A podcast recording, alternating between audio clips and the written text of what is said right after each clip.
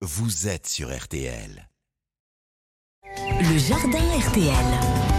Jardinier connecté qui nous dit tout et partage son savoir sur RTL. N'hésitez pas, il est partout en vidéo sur les réseaux sociaux. hein. Pierre le cultivateur pour une opération astuces et conseils aujourd'hui. Bonjour Pierre. Bonjour Stéphane. Bon, qu'est-ce qu'on fait euh, au cœur de cet hiver qui arrive là en termes de jardinage? Il n'y a pas grand chose à faire, donc on peut faire une petite opération nettoyage, c'est ça? Ah oui, oui, complètement, c'est bon moment. Là, on va récupérer nos outils et on va les nettoyer pour retirer le surplus de terre, retirer la rouille et les préparer pour la saison prochaine. On fait ça avec quoi? Quel Alors on fait ça, il y a trois produits que moi j'utilise, l'huile de lin, du savon noir liquide et ensuite du papier de verre, une brosse de fer, un papier pour retirer en fait la rouille et les saletés. Donc première chose, on va prendre nos outils, grelinette, binette, la bêche, la pioche et on va les tremper dans de l'eau, dans de l'eau à température ambiante pour retirer un maximum de terre si on l'avait pas fait après les avoir utilisés.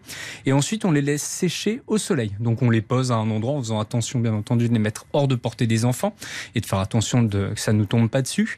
On les met pour sécher la partie métallique, mais aussi le manche. Une fois que tout est sec, on va utiliser une brosse de fer ou un papier de verre assez fin pour retirer les pointes de rouille et retirer en fait toutes les saletés qui restent sur la partie métallique. On peut faire ça en même temps sur le manche, si on a un manche en bois, si on a un manche en plastique, il n'y a pas besoin, on utilise un chiffon humide pour le nettoyer.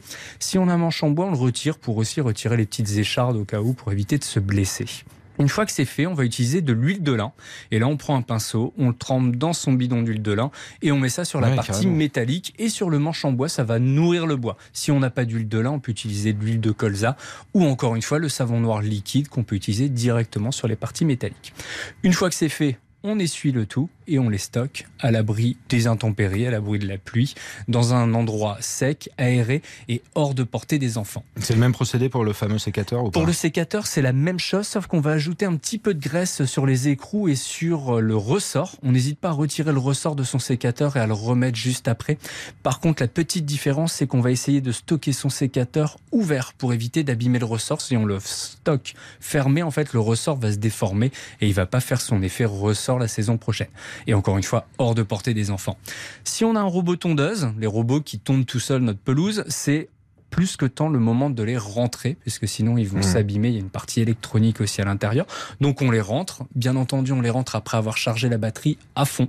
On évite de le laisser se décharger, sinon la batterie va s'abîmer euh, cet hiver. On le rentre et ensuite le socle, on va le laisser bien entendu dehors, mais on essaye de le protéger avec une bâche ou avec un vieux pot pour éviter que la partie électronique soit au contact de la neige potentielle. Les astuces de Pierre le cultivateur pour l'opération nettoyage de cet hiver, c'est précieux. Vous pouvez combler mon ignorance, s'il vous plaît. Qu'est-ce que c'est qu'une grelinette? Alors une grelinette, c'est un outil avec des crocs pour retourner la terre, pour ameubler la terre. Alors même pas pour la retourner, c'est surtout pour l'aérer. C'est un outil avec deux grands manches qu'on utilise pour aérer le sol, pour favoriser la biodiversité et le développement de cette biodiversité, faire remonter les vers, pour ameublir la terre la saison prochaine. Mais je vous expliquerai tout ça, Stéphane, au printemps. S'il vous plaît, il y a urgence. Pierre le cultivateur, les précieux conseils au cœur de cet hiver qui arrive. N'hésitez pas à vous réécouter le podcast dès maintenant et les fameuses vidéos de Pierre, elles sont à retrouver sur Instagram et TikTok.